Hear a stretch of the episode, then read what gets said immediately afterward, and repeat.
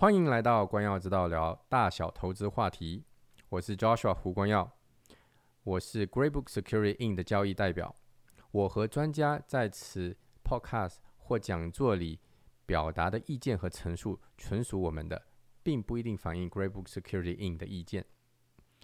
同时，请大家免费开通关耀之道线上课堂，来索取呃完整的讲座与其他更多的讲座。丸子可以在弹幕介绍里取得。大家好，欢迎来到这一周的关耀之道每周专家系列讲座。我是 Joshua 胡光耀，啊，这是我们第二次，今年二零二二二年第二次的讲座哈。首先，这个先介绍一下，呃，高博房地产私募基金。那这个，哎，我我是高博房地产私募基金的执行董事哈。那高博房地产私募基金呢，是一家做地产开发的呃资产管理公司。到目前为止，总共投出去九十几个项目，呃，总共投出去十五亿加元的呃这个 equity 哈，就是本金，呃，预测完成价值要在两百两百呃多个亿的加元。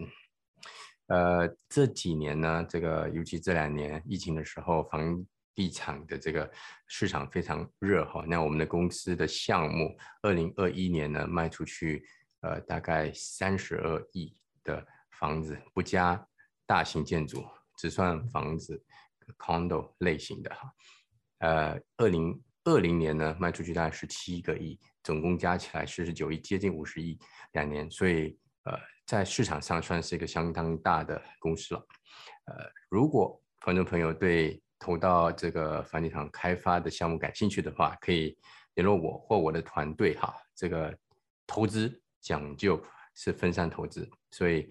每个类型的投资投一些呢，呃，是可以分散风险的。呃，最近呢，因为房子非常涨得非常的快，呃，我呢就考虑邀请谁哪位专家来来做这一这周这个呃讲座的时候，我就想到呃 Nicholas 哈，Nicholas 是也其实是我们的朋友，也是我们公司的客人，他呢是在这个 Tradial 里面当销售呃经理的，我们知道。这个 Tradial 呢，对这这个算是呃不是最大就是之一的这个高层的呃开发商了，所以呃这个请他来分享呢，我觉得是非常适合的人选。嗯，希望这个今天哈，我们可以学到非常多的知识哈。那 Nicholas，呃，我就交给你哈。好的，谢谢啊，就是我。大家好，我叫 Nicholas，能听得到我声音吗？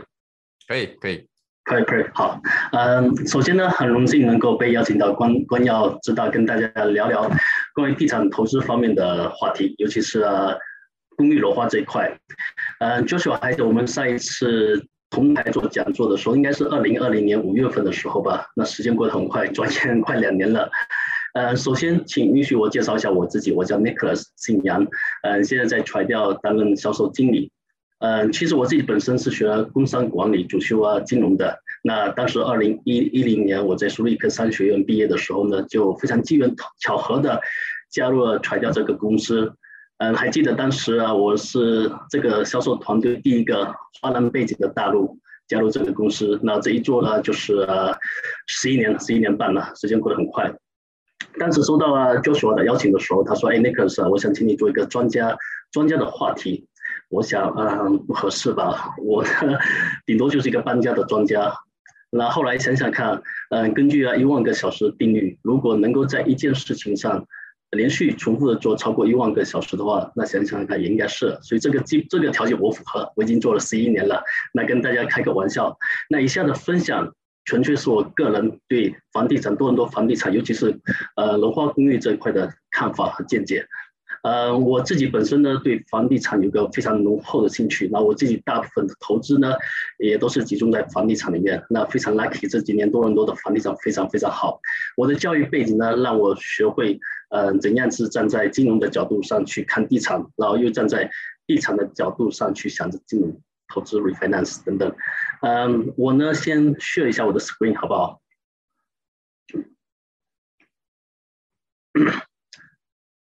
？Joshua 可以看到我的 screen 吗？可以的，可以的。非常好，我就 full screen。看能不能 full screen，有一点点点点。好了，那首先呢，请允许我先介绍一下传调。那传调的话，呃，地产呃开发的，就是它是本土一个数一数二的地产开发商。呃，这个名字的由来，嗯，传调调是嗯调周楼三个兄弟。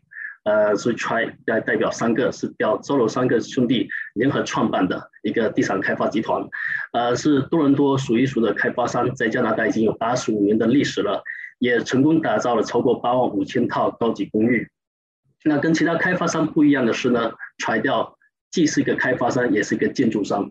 try 掉地产开发集团下面有有很多的分公司，嗯，从土地并购到开发到销售到建筑。到以及到后期的管理，呃，管理、租赁、老年公寓等等，都是我们一条龙服务，所以是非常非常大的一个公司。我们注重的是品质，注重的是品牌。那开始之前呢，我准我在准备这个 PPT 的时候，当时那几天多伦多天气非常冷，零下十几二十度，但是多伦多的房地产呢却非常非常的火爆。那我们回顾一下，呃，每天打开我的就是朋友圈嘛，经常会看见，哎呀，这个房子有有有有这个房子有二十七个 offer。那个房子有三十二个 offer，简直是抢生一片，到处都是 multiple offer。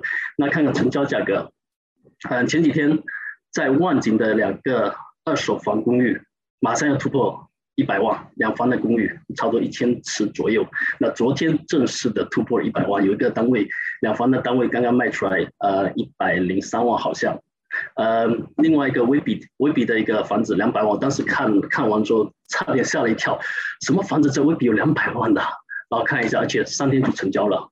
还有另外一个，嗯，这第三个第三个挂牌五十三万八一个公寓，一加一的万景一个公寓，成交成交价是七十三万，而且而且上市天数零，刚刚一上市马上就卖掉了，非常非常的火爆。那我们看看 GTA 的 resale。嗯，二零二一年一月一月份到十月份，这个 low rise detach 就是独立屋的销售额是四万，将近四万五千套，比比二零二零年同期三万三千九百零七套增长百分之三十三，非常好。嗯，公寓方面，二手公寓方面呢，二零二一年一月份到十月份的成交量是两万六千三百五十三百八十五套，比啊同年比。比同期的一万五千七百六十七套涨了百分之六七。那当然，呃，二零二零年由于疫情的关系呢，尤其是公寓，公寓尤其是多伦多市中心的公寓受到了很严重的打击。那现在在快速的恢复中。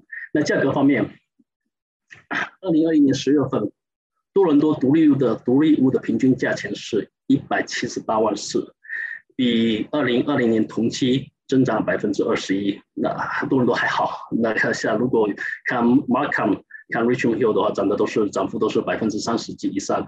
那公寓方二手房公寓方面呢？呃，二零二一年十月份的价钱平均价呢是七十将近七十四万，比同期增长百分之十一。这个是一个非常好的 indication。呃，当初还记得在二零一六年、一七年的时候呢？呃，一五年、一六年的时候，独立屋涨得非常非常疯狂。那当时呢，公寓的话就没怎么涨。公寓的真正涨的时候是在二零一六年下半年开始才开始涨的。大家大家看看这个 price gap，差不多，它们价格差价差不多有一百万，这是前所未有的。等会下一个，等会几个 slide 的时候，我会跟大家呃分享一下。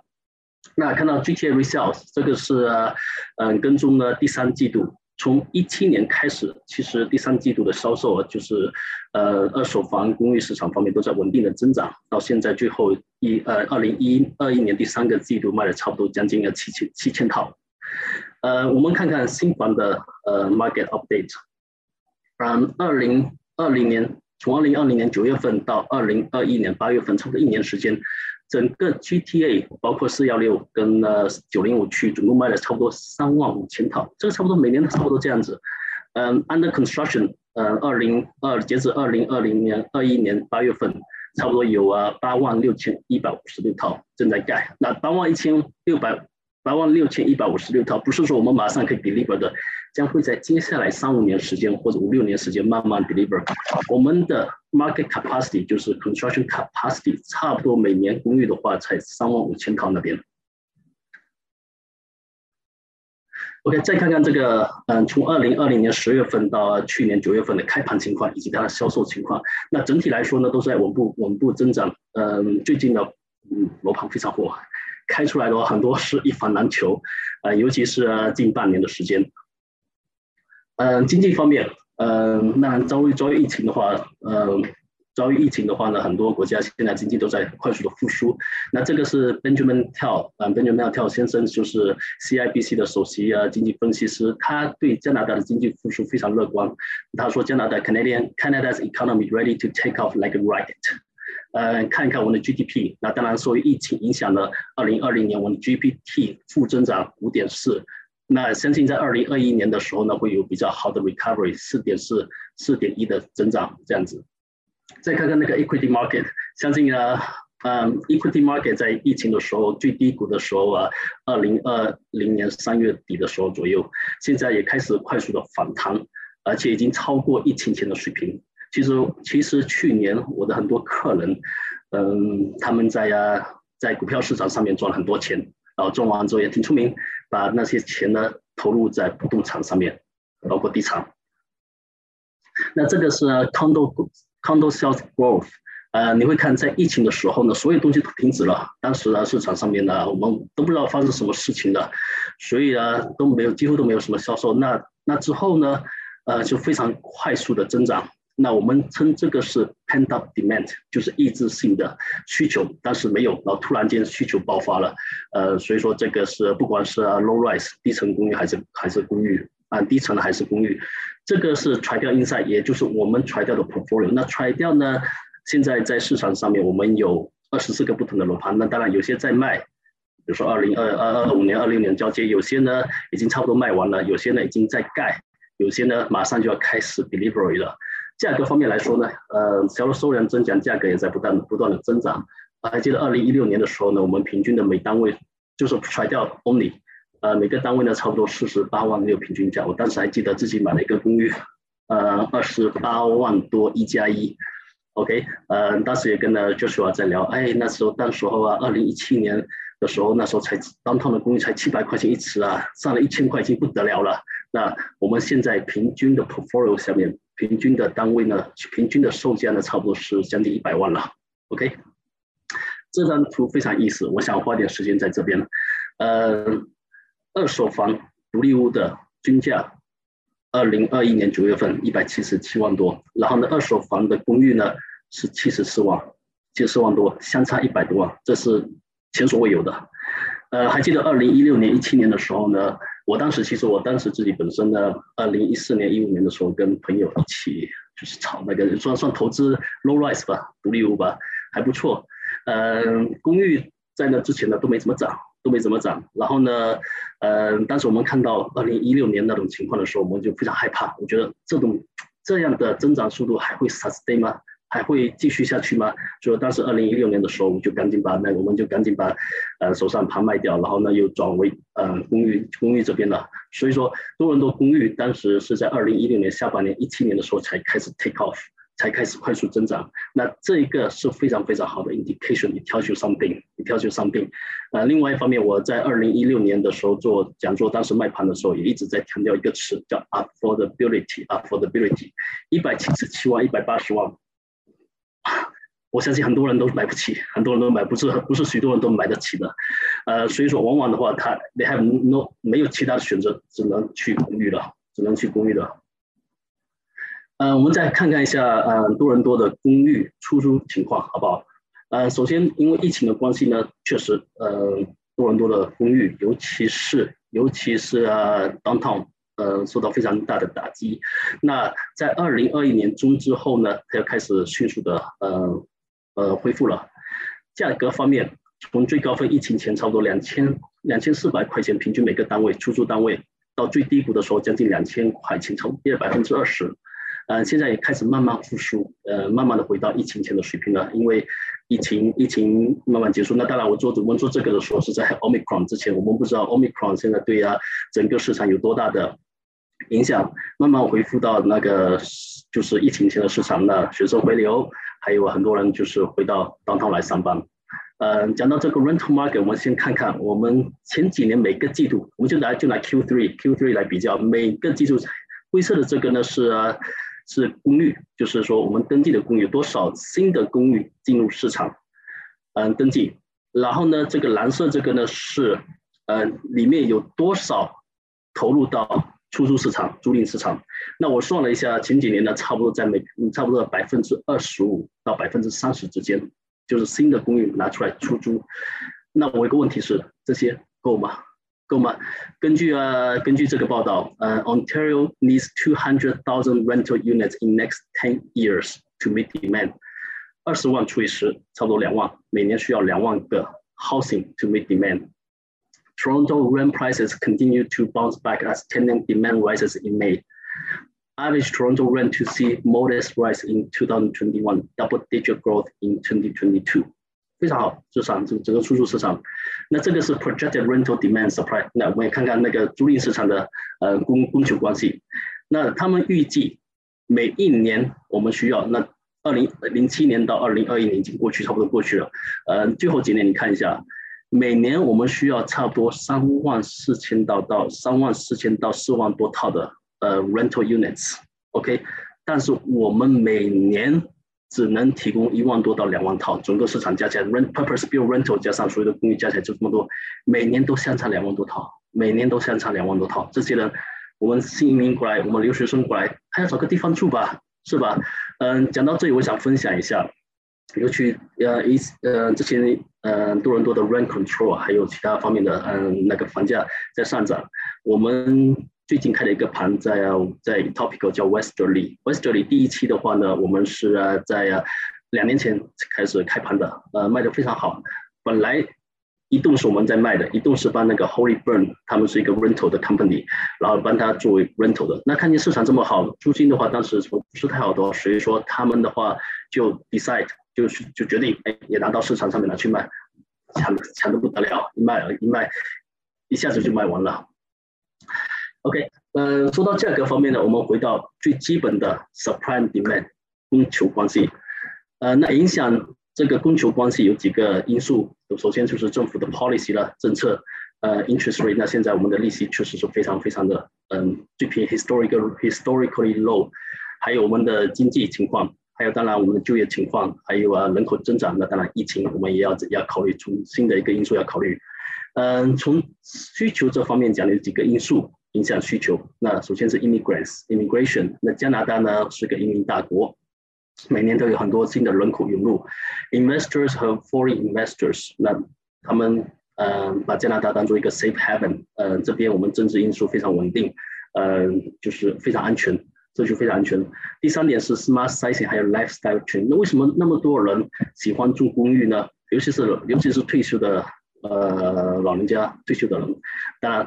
他们之前有一个好有一个房子，然后呢，嗯，家里子有子女，然后现在孩子长大了，他们退休了，房子那么大，过来还要做卫生，还要铲雪，还要除草，没有这么多精力，那他把房子卖掉，cash out，买一个公寓，什么都不要管，高级公寓，所以说是一个 lifestyle change。那当然还有我们的就业情况，还有啊教育教育的那个 educational opportunity。那最后一个就是 affordability。那当然跟那独立屋比较起来的话呢，公寓确实是。你真正可以，呃，可以 afford 可以买的，OK，呃，我们看看这个报道，呃，Scotiabank 的一个报道，estimating the structural housing shortage in Canada are with one hundred thousand or nearly two million units short，不够， 不够，嗯，今年开始呢，我就看到这个新闻，呃，说二零二二零二二年开始。在整个市场大多区，整个市场上面只有三千两百套房子挂在市场上面。多伦多是一个大都市，我们有六万六百五十万的人口，只有三千两百套的房子，呃，挂在市场上面，一房难求。嗯，跟之前前几年比较的话，差不多大几千、大几千上万个，一房难求。所以说，到处都是抢生一片，嗯，几十个人、几十个人甚至几百个人抢一个房子。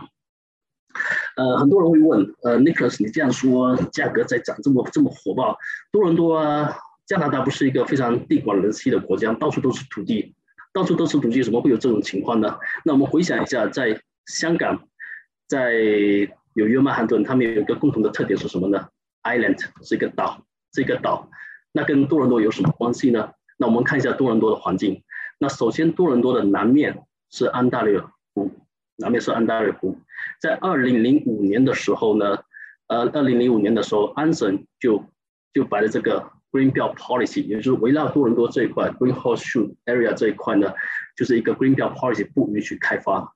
所以说，这个是个 man-made island，是人造的一个岛。我们往北不能开发，往南也不能开发。那往南前几十年我们填海、填湖开开发，往东不能开发，往往西也不能开发。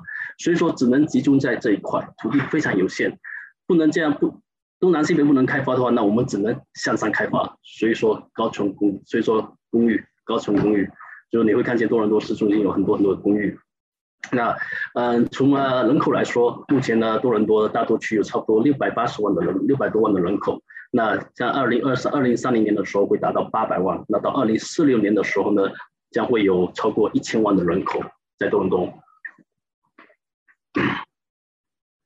嗯，加拿大的移民政策，那当然加拿大是一个呃非常喜欢移民的国家了，我们大开国门。嗯，去年我们刚刚纳取了超过四十万的新移民。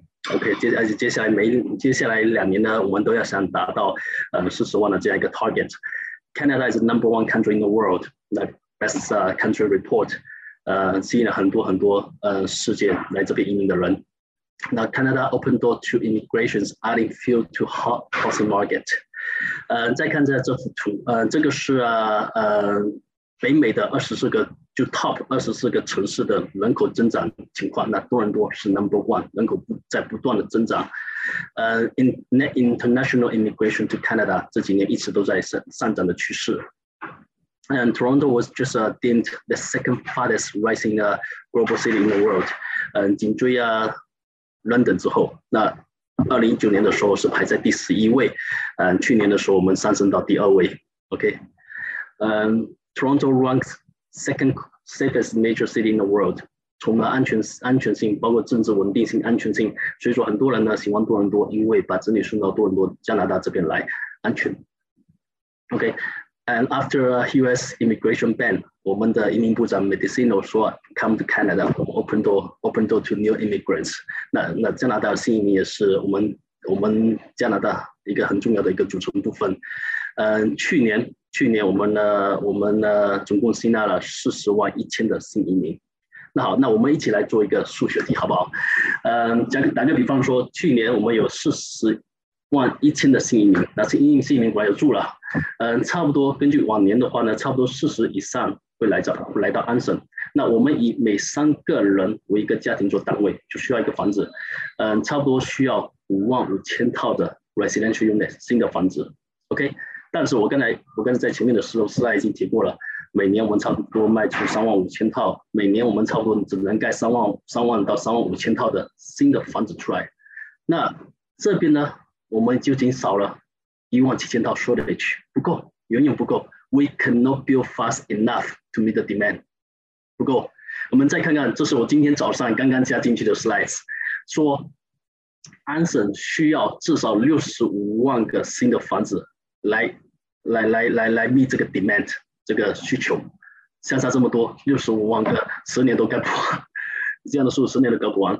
另外一面，这是这是人口增长。那另外一方面呢，呃，加拿大非常吸引的一个地方就是 opportunity，呃，employment opportunity 就业机会。那这几年的话呢，加拿大，嗯，就是多伦多，尤其是多伦多呢，呃，算是成为北美的一个新的一个科技中心。我们吸引了很多的那个 IT 的人才，科技人才，嗯。它这个 Tech Talent Score Ranking，呃，Number Four，第四排在北美这个第四位，呃，那后面的时候，What Tech Market Gain in the Most Talent？最近几年多伦多取得 Number One，那吸引了很多很多的人才，慢慢慢慢，多伦多成为一个北美的重要的一个科技中心。那 IBM merging 四个 Toronto-based office to form single flexible downtown workplace。OK，Canada rise again。Tech rise again as Shopify. Shopify 是一个我们本土的一个公司了，second most valuable company in Canada. OK，那当然这些是 IT 方面、科技方面的。那除了这个方面呢，呃，我们的金融金融业，嗯，金融业，呃，我们是是 North North America top financial center next to New York。多伦多也吸引了很多啊，嗯，bankers、portfolio managers，还有 financial 呃金融方面的人才。呃，还有一个呃比较注意的是，最近几年呃我们的影视业在多伦多在正在蓬勃发展，Netflix 选择多伦多为他们在加拿大的一个总部。OK，我们很多其实影视呃电影呢都是在安省的多伦多拍摄的。OK，那他们更是投资了两 two hundred fifty million firm，然后呢，coming to Toronto Portland 多伦多的呃东面这边，那很多人呢喜欢来加拿大呃工作，那加拿大成为 number one top most popular country for moving abroad to work。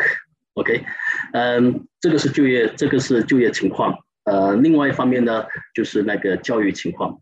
呃，加拿大有一流的学府，那很多人都听说，听说多伦多把他的子女送到这边来，这边的教育教育非常非常好，呃，世界世界一流的那个学校，嗯，多大？Number one in Canada，嗯，Top ten in the world，呃，UT ranks seventh globally，seventeenth globally。每一年呢，我们加拿大会迎来差不多四十九十万、五十万的留学生来这边留学。那嗯，去年的，二零二零年的时候呢，有五十三万的呃国际留学生来加拿大读书。OK，那这些人的话，当然要住房子了，要住房子要住是吧？嗯，还有啊，这个 education.com，嗯，就是他说 best country in the world to study abroad，就最好的嗯去念书的国家，加拿大 number one 第一名。OK，嗯，这个是 Canada 就最近的一个一个一个一个 policy，嗯，就是说，如果你是香港的居民，或者你是住在香港的加拿大人，你可以有这个 work permit 来加拿大，呃，来加拿大工作，那这也是一个很好的一个吸引那个人才的一个一个方案。呃，我自己现在本身就有一个香港的一个租客，他呢就是持这个工签来的，做完一年之后，他就可以拿到这边的身份了，所以说非常好，还可以就马上打税了，给政府做贡献了。嗯，interest rate 利息方面，那利息方面呢，现在我们的利息的话是非常非常便宜的，呃，去年我最便宜的看到一点一点一九、一点二九这样的浮动利息，呃，我们的 default rate 就 mortgage default rate 违约。非常非常跟美国相比一下，非常非常非常低。嗯，这要感谢我们的那个金融，就金融监管机构了。嗯，非常好的一个完善的金融机构。嗯，Canadians are 啊，COVID super savers。那当然，疫情后我们哪里不能走？我最后一次旅行的话是二零一九年了。嗯，多么想去啊，去旅行。嗯，他说到那个加拿大人的储蓄习惯，那他之前的话是百分之三、百分之四，现在一下子提到百分之二十七了。那这些钱去干什么呢？很多人投资到股票市场，那也很多人把它投资在房地产市场上面了。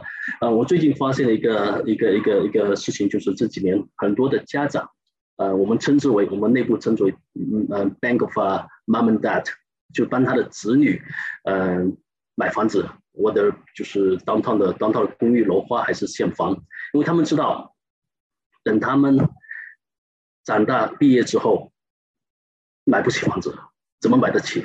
一个大学毕业出来的学生，刚刚大学毕业，年薪五万，我们按他五倍的那样子去收入去做贷款，贷二十万，那二十万贷款你现在能买什么？所以说很多现在我们的客户，包括现在在卖的这个楼盘，Mark Alexander Park 在啊市中心这个。很多的家长帮他的孩子买，买完之后以后可以，嗯，他们可以过来念书用的，念念书用，或者说以后在当当上班的时候也可以用得到。OK，people are panic buying homes as prices skyrocket around the world。所有人都在买，那为什么买呢？嗯，各国的央行在不断印钱，钱越来越不值钱了。我我说是二零零二年年底的时候来的加拿大，当时我还记得二十块钱。去超市可以买很多东西，手都提不动。现在去趟超市，两三百块钱那是很一级的事情，钱越来越不值钱了。嗯，我身边有些朋友，嗯，就是怎么说，整体来说有两种两种人非常焦虑。第一，就是没有房子的人，看着眼巴巴的看着房子在涨涨涨涨涨涨，呃，上个月跟这个月相比又涨了几万块钱。另外一种呢是是钱在银行里面的人，钱在口袋里面的人。不知道买什么，看着这个钱越来就是越来越不值钱，越来越不越不值钱，就是这样子。Toronto's condo market is heating up again。多伦多的市场，包括包括我现在刚才刚刚开始跟大家 share 的呃呃公寓，嗯，还有那个 employment，我的们所有 employment 都呃对加拿大的房地产有利。嗯，最近提到几个呃 commercial lease，就是在多伦多的那个商业地产，商业地产也慢慢开始复苏。呃，我们的 retail，我们的我们的 retail 的话，呃，better position than the US。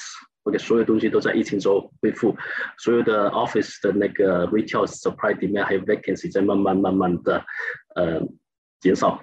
呃，但是当然，这个我们还没有 factor in，还没有 factor in Omicron，这是对加拿大的经济会有多大的影响？OK，嗯，还有除了这个之外，除了独立屋，除了公寓之外，那个 luxury 就是那些比较高端的房子呢，也在也在涨，也在涨。那这些是整个情况。那说到 supply，我们回到 supply 这方面，供给这方面，嗯，供给这方面，那开发商最近。就这几年，由于疫情的话，面临很多很多问题。那第一个就是 construction cost increase，所有东西都在涨，物价在涨。嗯，地根本找不到，地的地价也一直在涨。我们的这边的这个是这个是影响影响影响我们 supply 供给的那些因素啊。外的我们的天气，那加拿大天气哈，前几天零下二十几度，明天又要零下二十几度，我们根本不可以让我们的。就是那工人去去去工地上上班，呃，不像不像不像中国那样子，呃，二十四个小时，呃，上班倒。这边的话，减掉这些节假日，减掉这些 heat alert，呃，还有 cold cold alert，我们上班的时间其实非常非常少。那 labor，呃，我们工人现在工人非常非常短缺，到处请不到人。material，如果家里有做过装修的朋友。有买过装修材料的朋友，这几天涨得非常非常非常厉害。还有啊，COVID protocol，原本在正常情况下呢，我们可以可以给 full full trade 去上班，就所有的人都去上班。那现在因为疫情的话呢，我们不能一下子不能让那么多人去上班，所以说呢，就是 delay 又 delay 了。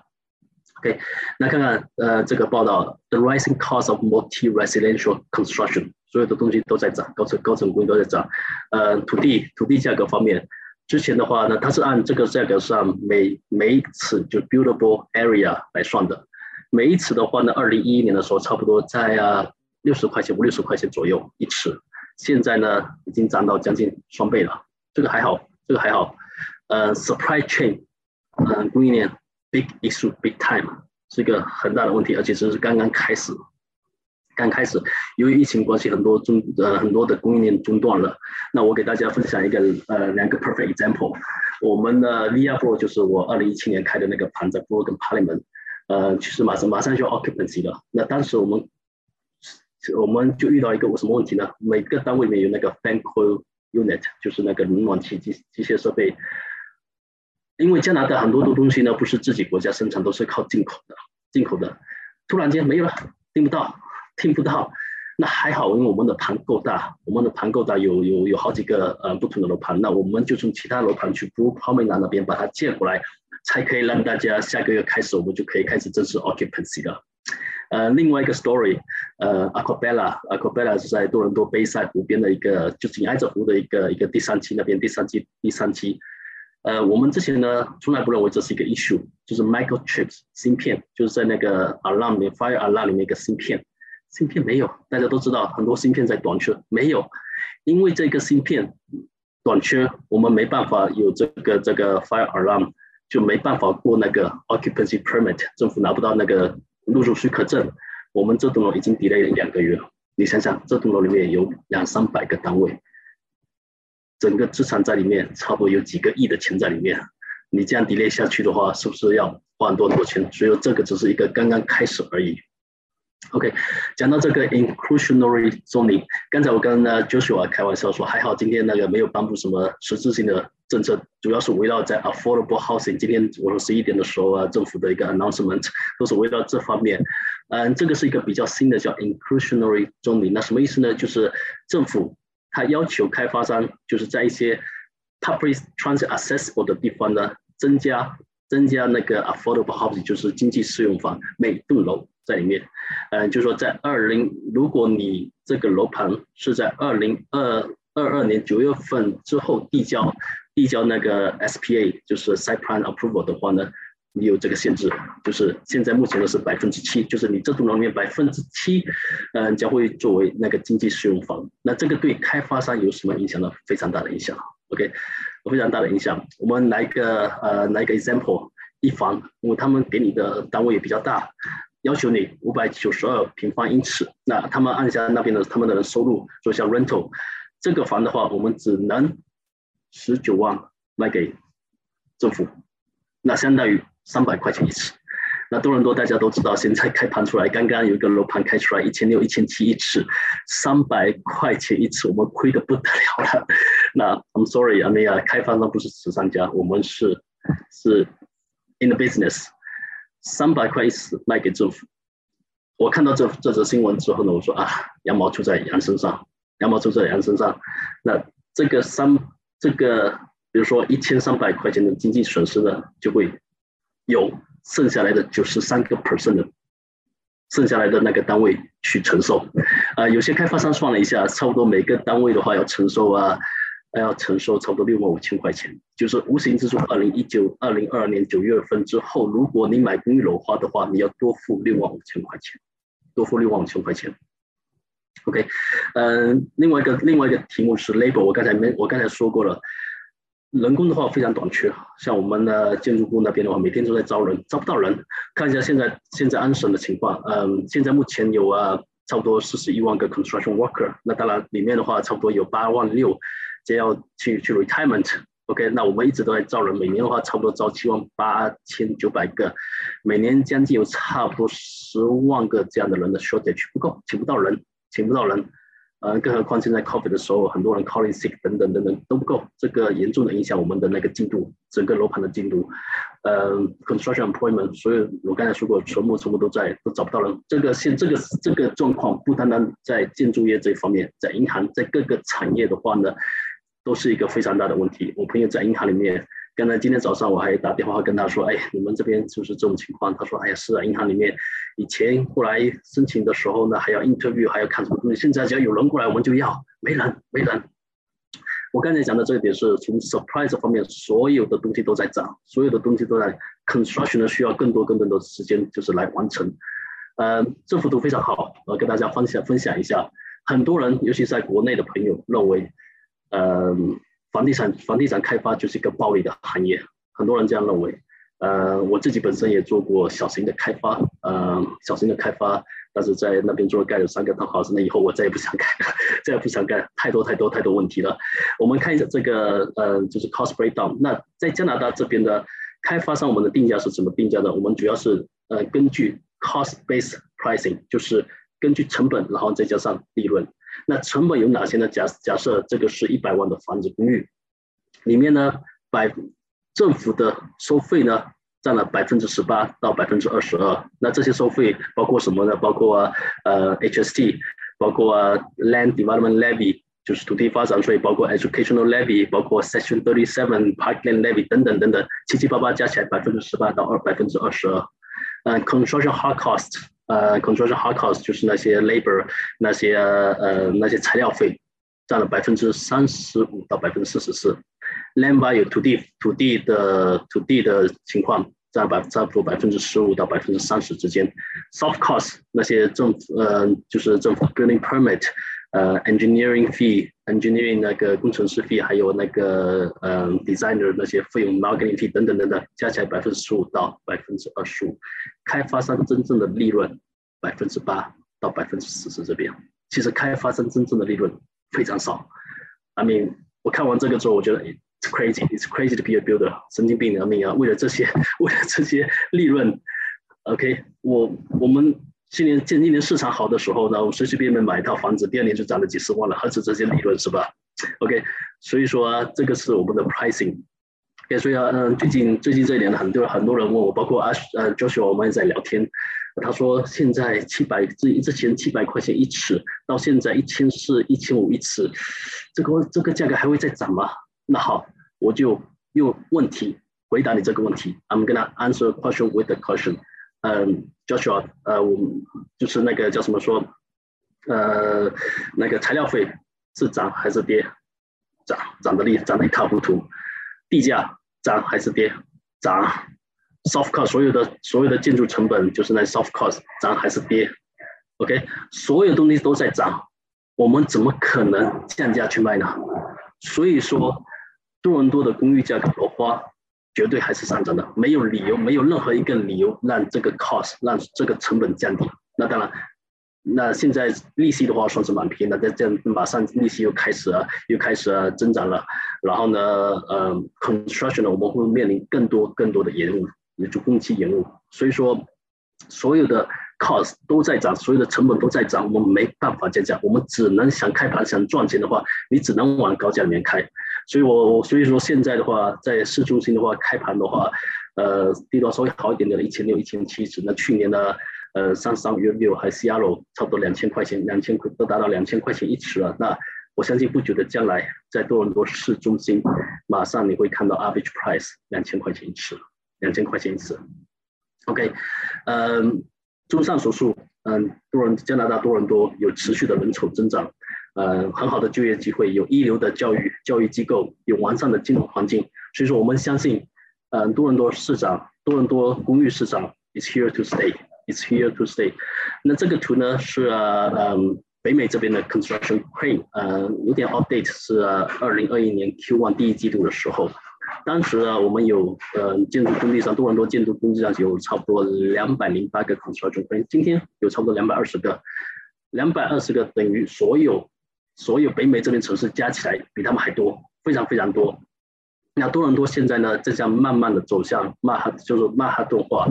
呃，我相信十年之后，多伦多有更多的高楼林立，嗯，真真正正成为一个国际大都市。国际大都市。那当然，嗯，最近两年的话，我们有很多的 consideration，比如说，呃，利息利息马上要开始涨了，呃，利息马上开始涨了，那多多少少都会影响现在这么火热的。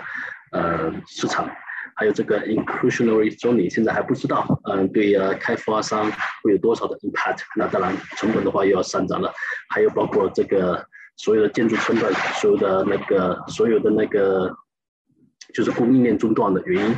那我自己的刚才也跟大家分享了，嗯，做一下 summary，嗯，bank of mom and dad，嗯，越来越多父母帮子女，呃，置业买房子，开发商呢，开发商现在。面临着非常巨大的建建筑成本压力，以及疫情带来的不确定性。呃，由于疫情的人力短缺，再加上供应链供中供应链中断，造成更多更多的 delay，更多更多的工期延迟，造成更多更多的开发商付那个利息，是吧？所以说成本又加上去了。嗯，公寓楼花价格还会上升。嗯，There's no way。